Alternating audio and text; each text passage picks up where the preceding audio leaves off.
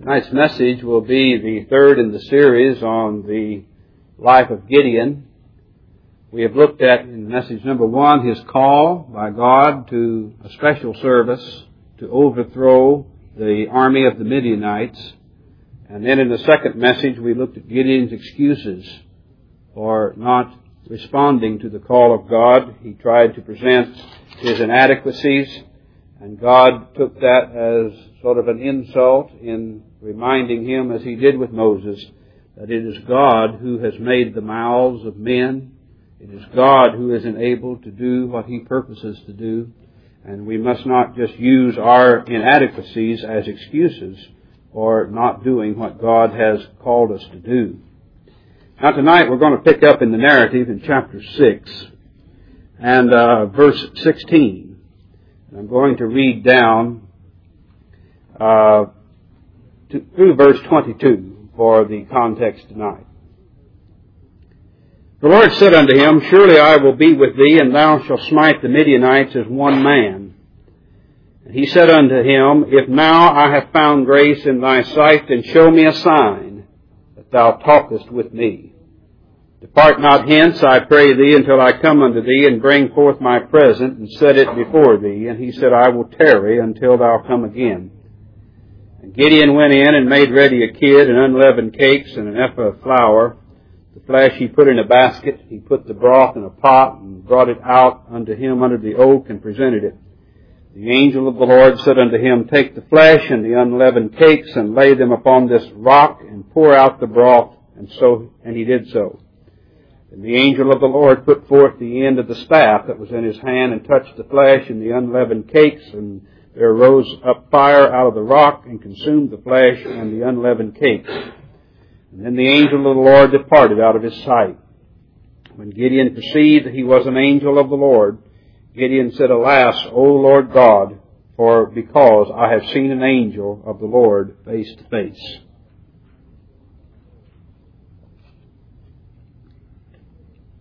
Tonight we want to consider Gideon's request for a sign.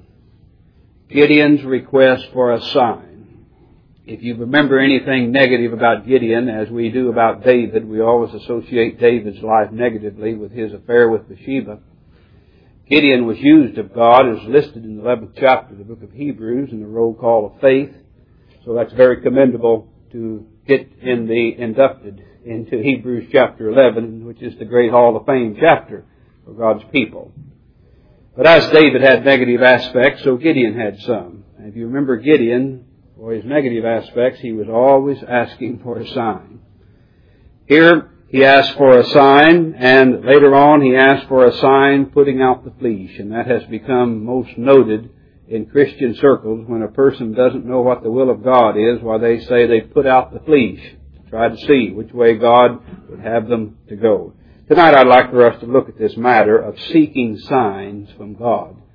See if this be pleasing unto the Lord, or whether it is a manifestation not to confirm our faith, but actually an expression of unbelief once that God has made His will known unto us. Verse 16, the Lord now makes a promise to Gideon. Surely Surely, surely. Now you can't get any more of a sure thing than when God makes a promise on something. God keeps His promises. His promises are yea and nay in Christ Jesus. While there may be requirements on the part of men to carry them out, yet God will see that they are carried out. In the hope of eternal life, which God, who cannot lie, promised before the world began, Titus 1 2.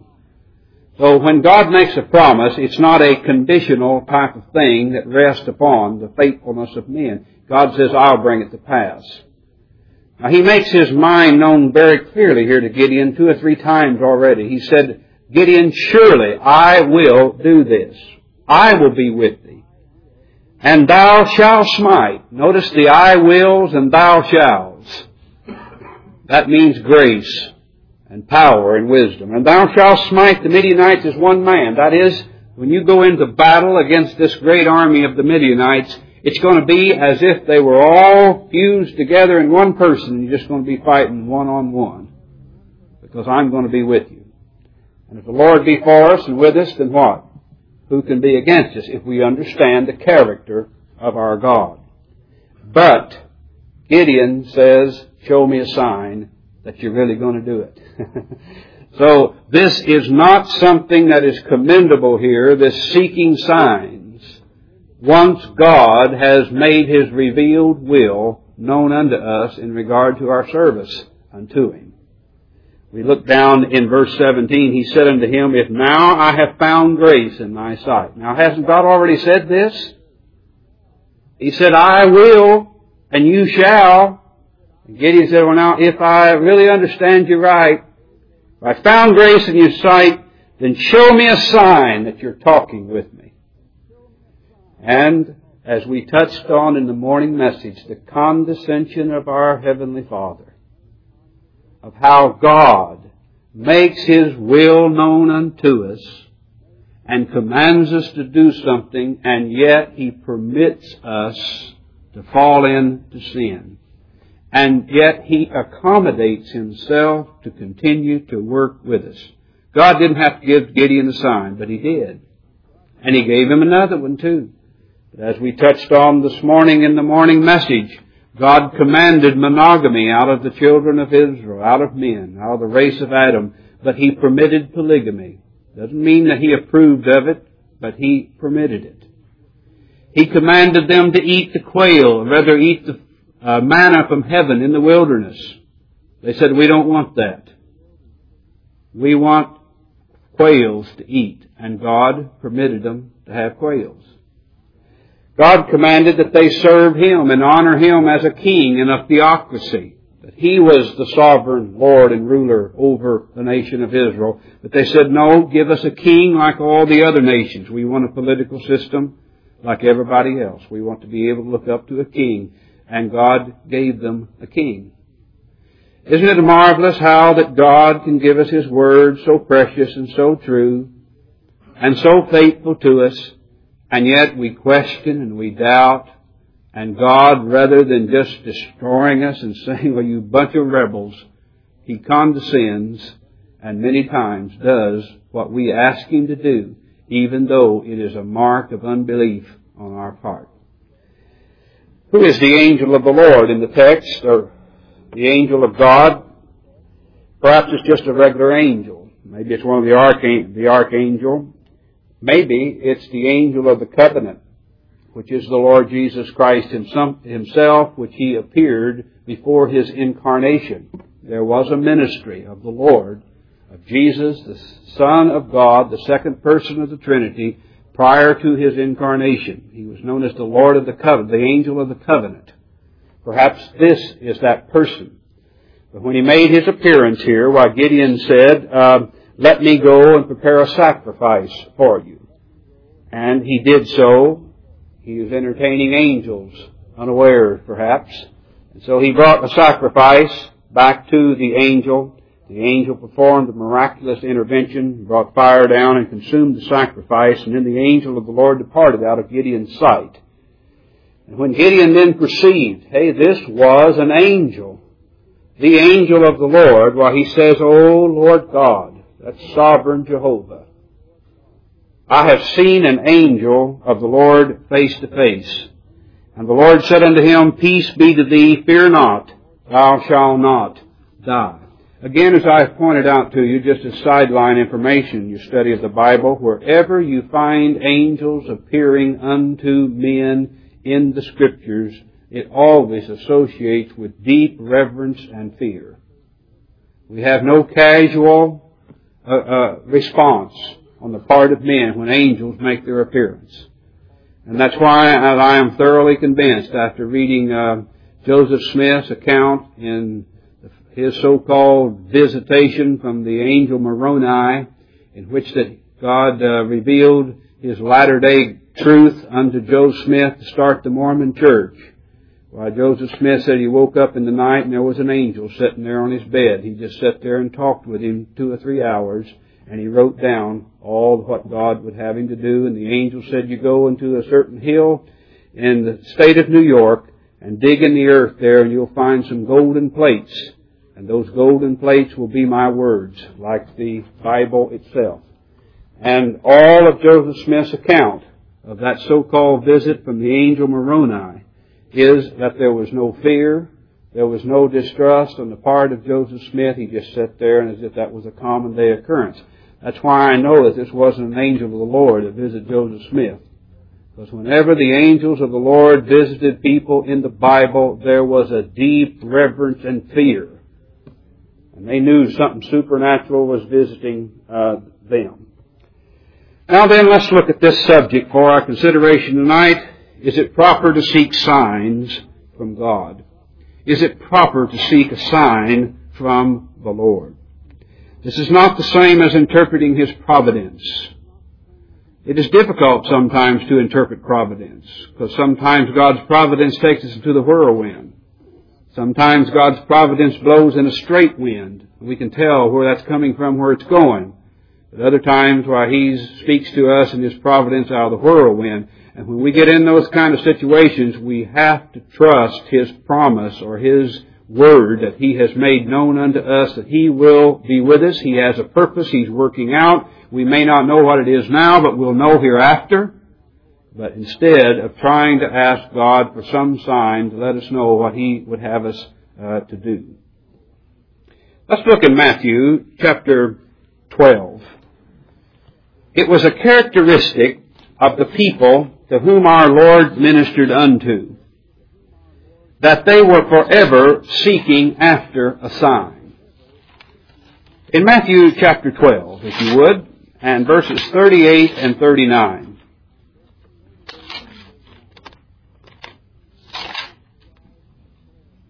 Then certain of the scribes and of the Pharisees answered, saying, Master, we would see a sign from thee. But he answered and said unto them, An evil and adulterous generation seeketh after a sign. And there shall no sign be given it, but the sign of the prophet Jonas. For as Jonas was three days and three nights in the whale's belly, so shall the Son of Man be three days and three nights in the heart of the earth. The men of Nineveh shall rise in judgment with this generation and shall condemn it, because they repented at the preaching of Jonas, and behold, a greater than Jonas is here.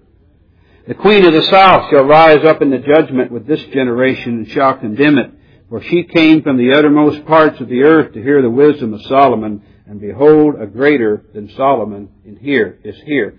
Now they were seeking after a sign from God, and God had given them the greatest sign that He would ever commit Himself unto men to know. And that was the incarnation of Jesus Christ. You want a sign? Then look at the mystery of godliness. God was manifested in the flesh in the person of the Lord Jesus Christ. And yet the scribe and Pharisee says, show us a sign to show us that you're from God. And Jesus said, an evil and adulterous generation seeketh after a sign. That was a characteristic of the generation that our Lord ministered unto. He described them as an evil, an unfaithful generation of, of people because they were always manifesting unbelief and they were seeking signs from God as an evidence that He was in their midst. Jesus said there's two illustrations of why you're going to be judged. That is that generation. He said, I'll give you but one sign, the sign of the prophet Jonas. Jonas was three days and three nights in the whale's belly. So the Son of Man shall be three days and three nights in the heart of the earth. Hence he was saying there's but one sign I'm going to give this generation. And that's the gospel message the death, burial, and resurrection of Jesus Christ. That's the only one that I'll give. And he said, the men of Nineveh, those whom uh, Jonah preached unto, would rise up in the day of judgment and condemn the generation that Jesus was preaching unto, because they in Nineveh repented at Jonas but here, a greater manifestation of God's presence in the midst of men was there in the person of Jesus Christ than it was in Jonah in the middle of Nineveh. And yet that generation did not repent. And so Jesus said, that's your sign. I'm here. And he said another illustration, the queen of the south, queen of Sheba, shall rise up in the judgment with this generation and shall condemn it. Why? Because she sought from the uttermost parts of the earth went to great lengths to hear of the wisdom of Solomon. And there's a greater than Solomon right here in your midst. You know, if you want to know something from God, you've got to put out some effort to find it out. Queen of Sheba was given an inquiring mind and a warm heart. She no doubt sacrificed a lot of trouble to get over to hear Solomon. But when she went home, what did she go home saying? The half has not yet been told of what, uh, of what I was unable to hear. I can't even begin to tell you what wisdom God has given that man. Now Jesus said, a greater than Solomon's right here in your midst, and I'm ministering unto you, and you're wanting a sign from heaven? He said that means that you have an evil and an unfaithful heart. You're not really interested in the God's truth. You're only wanting some confirmation to confirm your own sin and its lifestyle. Now this grieved our Lord. Look over in the Gospel of Mark, chapter 8. It grieved our Lord when people continually asked Him for a sign. Our Lord did the teaching. He taught very clearly. He taught precisely. He did many wonderful works to substantiate His own ministry. But it grieved Him when the, when the multitudes were asking for signs. In uh, verse 11, He had just fed the 4,000 previous to this. The Pharisees came forth and began to question with him, seeking of him a sign from heaven, doing what? Tempting him. Tempting him. How do you tempt somebody? How do you test somebody? You can always seem to tell, can't you, when people are trying to test you. See how you're gonna, they set you up with a loaded question or something. And here, Jesus sensed that. And this was not a sincere request. This was a desire for a sign. Prove us who you are. Verse 12. He sighed deeply in his spirit and saith, Why doth this generation seek after a sign? Verily I say unto you, there shall no sign be given unto this generation. Notice that the seeking of signs grieved the Master. Why? Because there was sufficient evidence that God had already made His mind known to men. Gideon had been clearly told, I will be with you, and you shall destroy the army as if you just had to deal with one man. And yet Gideon said, show me a sign if you're really talking to me. And Jesus is explaining this to us in His own earthly ministry that when people would come to him asking for a sign, he took it as a reflection upon his very character and upon his very teachings that these were inadequate to demonstrate that he was God's messenger in the flesh. So they sought a sign and our Lord rebuked them for it. 1 Corinthians chapter 1. This was characteristic of the children of Israel. 1 Corinthians chapter 1 verse 22.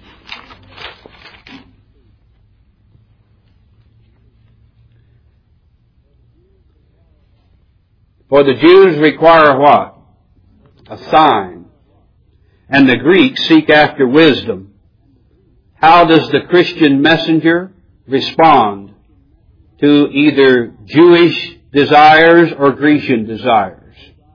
Notice, but we preach Christ crucified. There's the gospel message. The message of Jonas. That's the only message.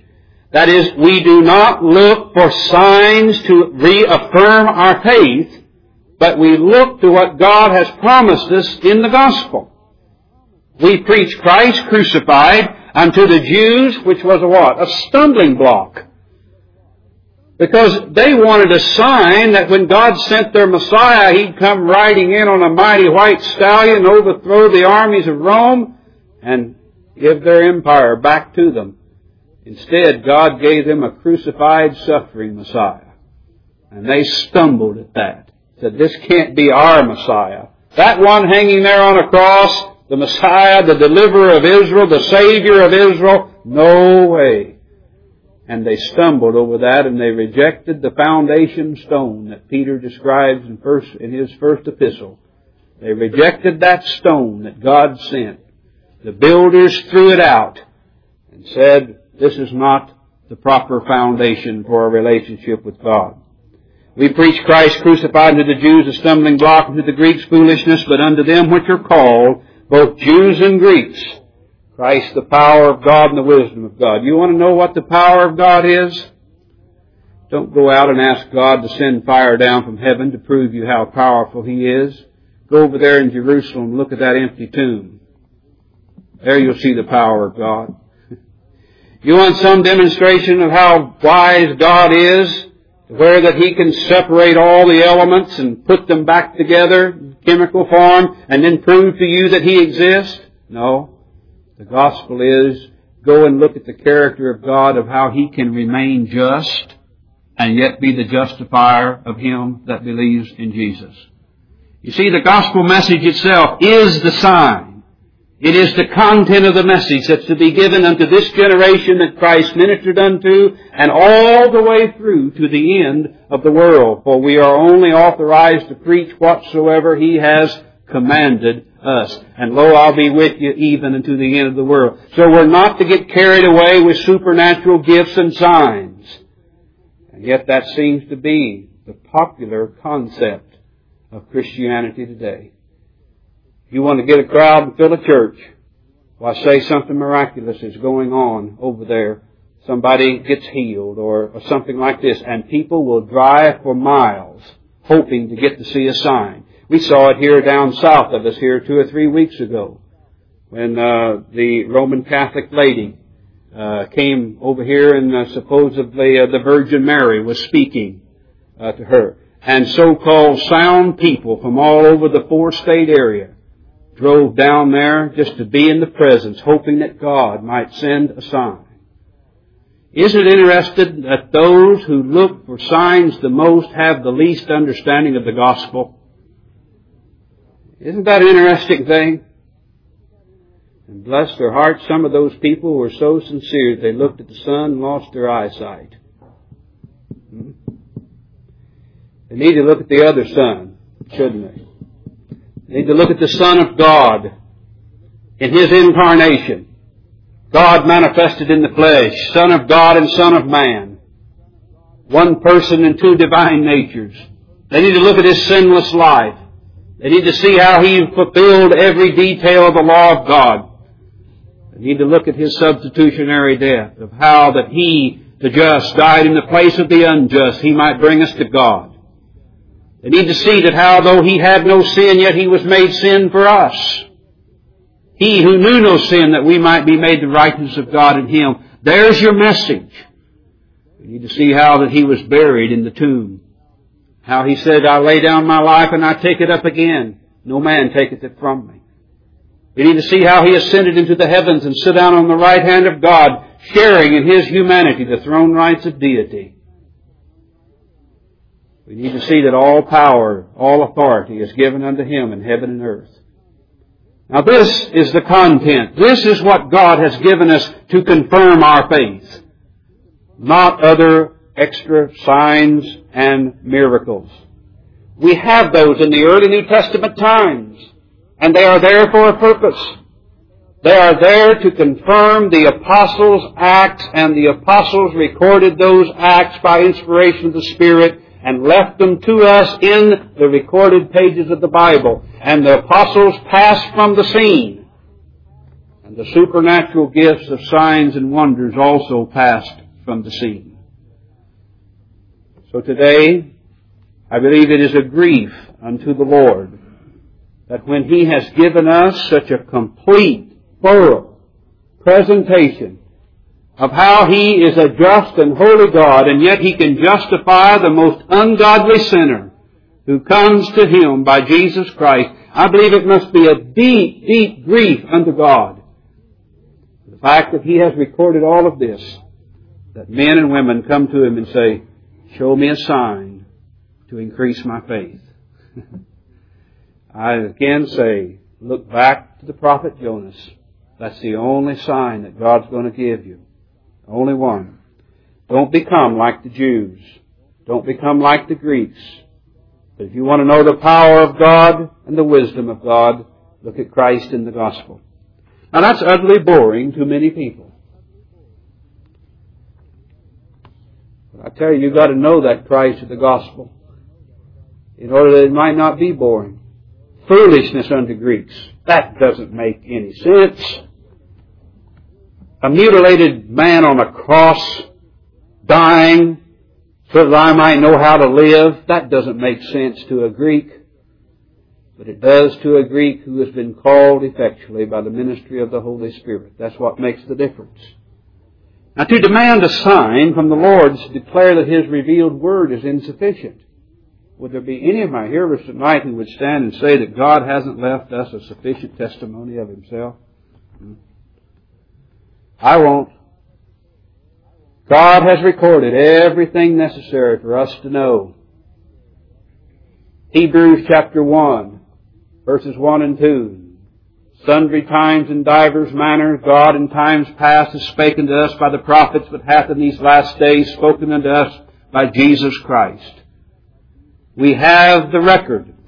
John says in his epistle, this is the record that God has given us of His Son.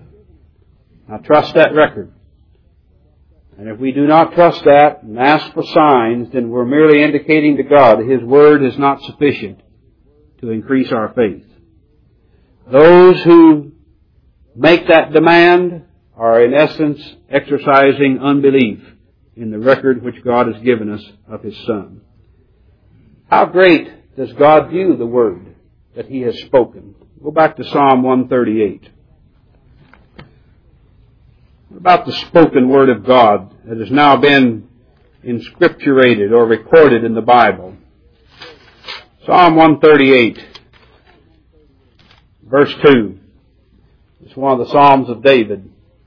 I will worship toward thy holy temple and praise thy name for thy loving kindness and for thy truth for thou hast magnified thy word above all thy name. Now a person's name is what's associated with their character. You say a person's name and immediately your thoughts go something you know about that, that person. God has said, my word is exalted above my very character. Now, we're treading in some deep water right here.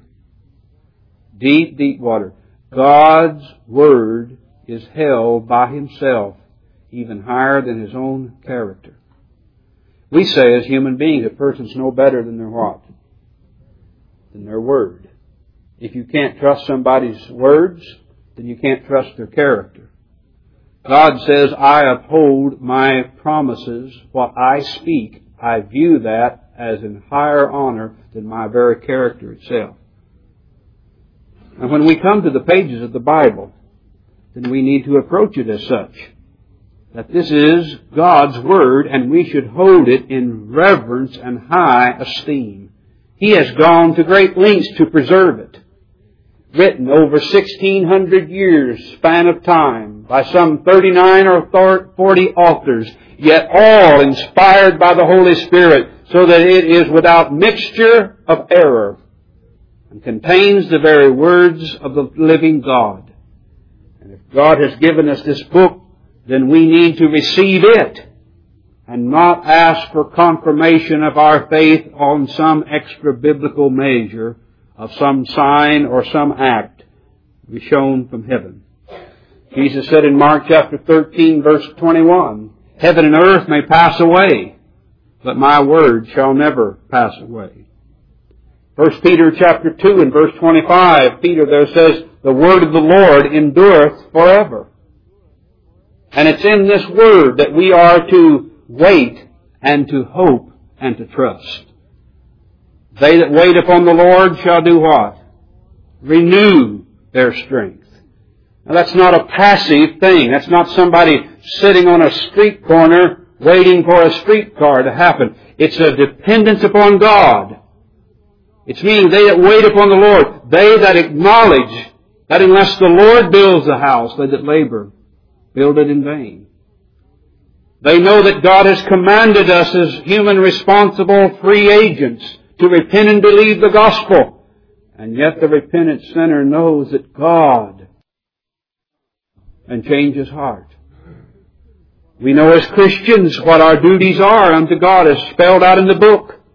And yet at the same time, we know that we have to be aided divinely by God's grace to enable us to do what He asks of us.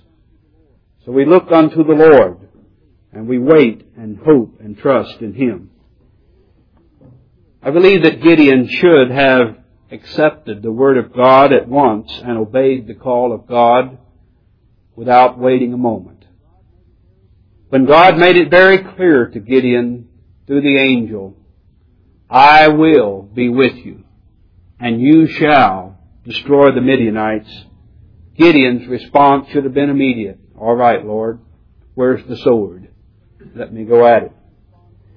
His response was directly opposite that of Isaiah when Isaiah was called by God to his work. Let's go over there now. Isaiah, the sixth chapter. Isaiah received a vision of God, a call from the Lord to special service. In verse 1, in the year that King Uzziah died, I saw also the Lord sitting upon a throne high and lifted up. His train filled the temple. It stood, above it stood the seraphims. Each one had six wings. With twain he covered his face. With twain he covered his feet. With twain he did fly. And one cried unto another and said, Holy, holy, holy is the Lord of hosts. The whole earth is full of his glory. Uh, could I interject something here? Would you allow me to do so? This was written in one of the most apostate times in the history of Israel. In fact, God even told Isaiah, not anybody going to listen to you. But did you see what Isaiah saw the Lord as being? The whole earth was filled with His glory. Did you see that?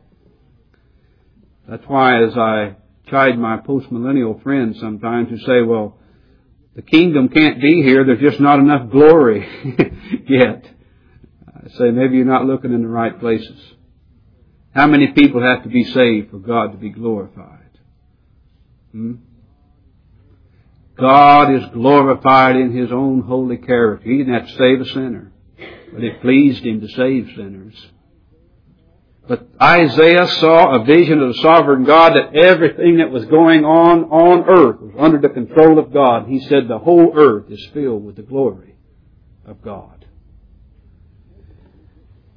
Maybe when we get discouraged about seemingly so little happening in our day in which that we want to see a great moving of God, maybe we're not looking in the right places.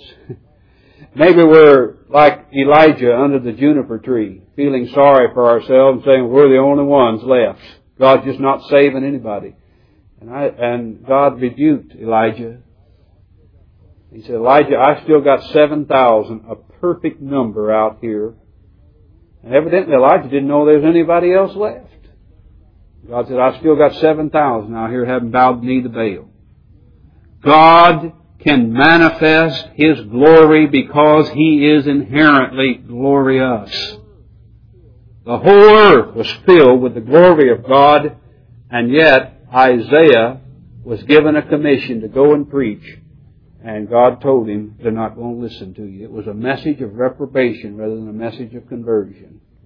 Look on. The post of the door moved at the voice of him that cried. The house was filled with smoke. Then said I, Woe is me, for I am undone because I am a man of unclean lips, dwell in the midst of a people of unclean lips, for mine eyes have seen the King, the Lord of hosts. You see, where's God at? He's in His glory. What does that mean? He means He's King. What I mean, He's sovereign. That's what it means to see God in His glory. Just the fact that He can exercise the option of His own will, do what He pleases, that's His glory. Moses said, show me your glory. God says, you hide over there in the rock, or you just see a little glimpse of it. And I'll pass by, and I'll show you my glory. And the scripture speaking symbolically says that God showed Moses his hinder parts. He couldn't show the complete portion of it. But it wasn't a physical image, for God went on to explain to Moses what his glory consisted in. Who knows what it was? I will show mercy on whom I will show mercy, and on whom I will harden, I will harden. That's God's glory. He has the right to do with creatures as He sees best. And you've never seen God in His glory the way Isaiah saw Him until you bowed to that sovereignty. That's His glory. Doesn't mean that you got to see a whole bunch of sparklers and Roman candles and everything going off on the 4th of July for God to manifest His glory. Isaiah saw the glory of God. The whole earth was filled with His glory. And then he saw himself. he saw himself as an unclean man. Then verse 6, Then flew one of the seraphims unto me, having a live coal in his hand, which he had taken with the tongs from off the altar. He laid it upon my mouth, and said, Lo, this hath touched thy lips, and thine iniquity is taken away, and thy sin purged. Also I heard the voice of the Lord saying, Whom shall I send, and who will go for us? Then said I, What? Send me a sign, Lord.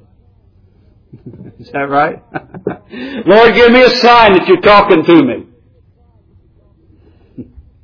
That's what Gideon said. That's what Gideon said. Isaiah saw the glory of God in the gospel. He responded immediately. Here am I, Lord. Send me. And he said, Go and tell this people. Hear ye indeed, but understand not. See ye indeed, but perceive not. Make the heart of this people fat and make their ears heavy and shut their eyes lest they see with their eyes and hear with their ears and understand with their heart and convert and be healed. In other words, Isaiah's ministry was a hardening ministry. Now how does God harden people?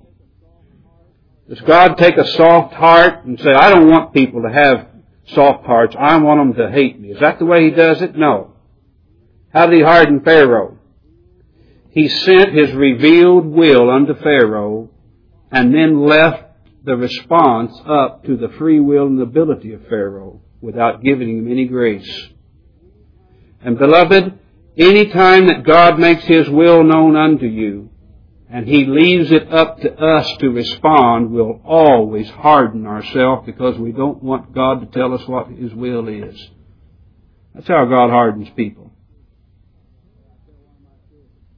Say, I tell one of my children, carry out the trash can.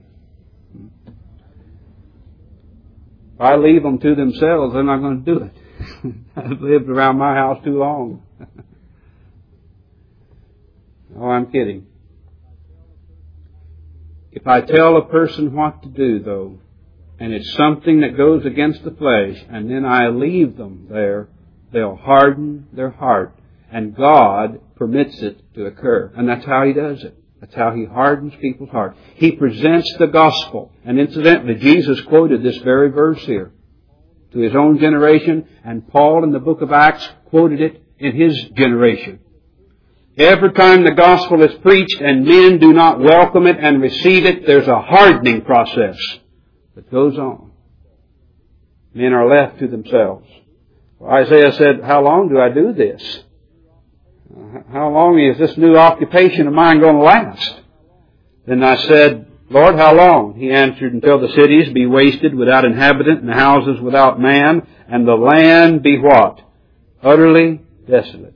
And the Lord hath removed men far away, and there be a great forsaking in the midst of the land. That's how long, Isaiah? As long as the cities are there. And they're destroyed. But yet in it shall be a tenth, and it shall return. There's that seed of grace. And shall be eaten as a teil tree and as an oak whose substance is in them when they cast their leaves. So the holy seed shall be the substance thereof. God has His elect even in an apostate world. And even though it may look like things are getting worse and worse and worse, note, Isaiah saw the glory of God. And the glory of God was not a converted world. The glory of God was in His right to exercise His sovereignty. To either convert in grace and mercy or to harden and cast people by and leave them justly in their sins. Paul in the ninth chapter of Romans described that in that very aspect. God will have mercy on whom He will have mercy and whom He will He hardens. That's His glory. Isaiah saw it. And because he saw it, Brother Joe, immediately there was a response of submission unto the Lord. It's when we don't have clear sights into the vision of God's glory that we begin to question and say, oh, give me a sign. Confirm that you're an, all-powerful God. God, assure me that you're in control. When we start talking like that, it's because we are not seeing God in His glory. Suppose that you had been Job and all those things started happening to you. What would you have asked for? Lord, show me a sign. oh, Job so trusted the sovereignty of his God that he said, though he'd slay me, yet I will trust him. There's faith. And that's what God was looking for in Gideon, as we saw in last Sunday night's message. He wasn't looking for Gideon's gifts. He wasn't looking for Gideon's wealth. He had none. He wasn't looking for Gideon's prestige. He had no family history of might and honor. He was looking for that trust in His Word that He made known unto him. Now finally, go to the New Testament book of Galatians. We see here the Apostle Paul responded as Gideon should have. Instead of asking for a sign, notice what Paul did when God called him into his service. Verse 13. Well, ye have heard of my conversion in time past in the Jews' religion. How that beyond measure I persecuted the church of God and wasted it and profited in the Jews' religion above many mine equals in mine own nation, being more exceeding zealous of the traditions of my fathers. But when it pleased God who separated me from my mother's womb and called me by his grace to reveal his son in me, that I might preach him among the heathen, what's that next word? Immediately I conferred not with flesh and blood, Neither went I up to Jerusalem to them which were apostles before me, but I went into Arabia and returned again to Damascus. Paul went to Bible school there in the desert. and God taught him his theology. He said, I wasn't taught by the other apostles. When God was pleased, the God, the sovereign God who separated me from my mother's womb for a purpose, and in time called me by His grace, when that call came, immediately, I responded to that call. And you read his conversion testimony in Acts chapter 9, when he cried out on the road to Damascus, Who art thou, Lord? And I, the reply was, I am Jesus. And then the next thing that Saul of Tarsus said, What will thou have me to do? And the answer was, You go into such and such a city, and there a man will tell you what you're to do. His name is Ananias. And there Paul learned that he was chosen to be a vessel of God to preach the gospel before kings and the children of Israel and to suffer many things for the kingdom of God's sake. Paul says, I didn't hold back. I went immediately as soon as God made His will known unto me. Could I be speaking to somebody here tonight that you have now learned from the Bible what God's will is for you in Christ Jesus. And through the general call of the gospel preacher, you have heard that it is God's will for you to repent and believe the gospel. My friend, if you do not respond even to that tonight, there's going to be more of a hardening process if you come back to the next assembly. Every time we hear the will of God in the gospel, and we say, no, I won't become a Christian, it'll be more difficult the next time. Harder and harder and harder. And nothing's too hard for God. But my friend, it may be a mark of reprobation passing by for you to say, I'm not going to listen to what God's Word has to say. I've got a life. I've got to live first. So many people say, well, one of these days when I get all my wild oats sowed, then I'll settle down and become a Christian. Isn't that interesting? They never do it unless God intervenes and makes them a Christian. And now, when we become a Christian, we hear the will of God taught to us, as we heard this morning in other messages, as we read ourselves, and we see what God's will for us is in Christ Jesus. It is now our response to immediately embrace that which makes known, which God is pleased to make known unto us. Confer not with flesh and blood. Don't seek for signs to aid your faith. Look to the message of the gospel. So I hope these lessons that we have learned from the call, the excuses, and the request of Gideon can be helpful and practical in our own Christian experience. Let's stand together.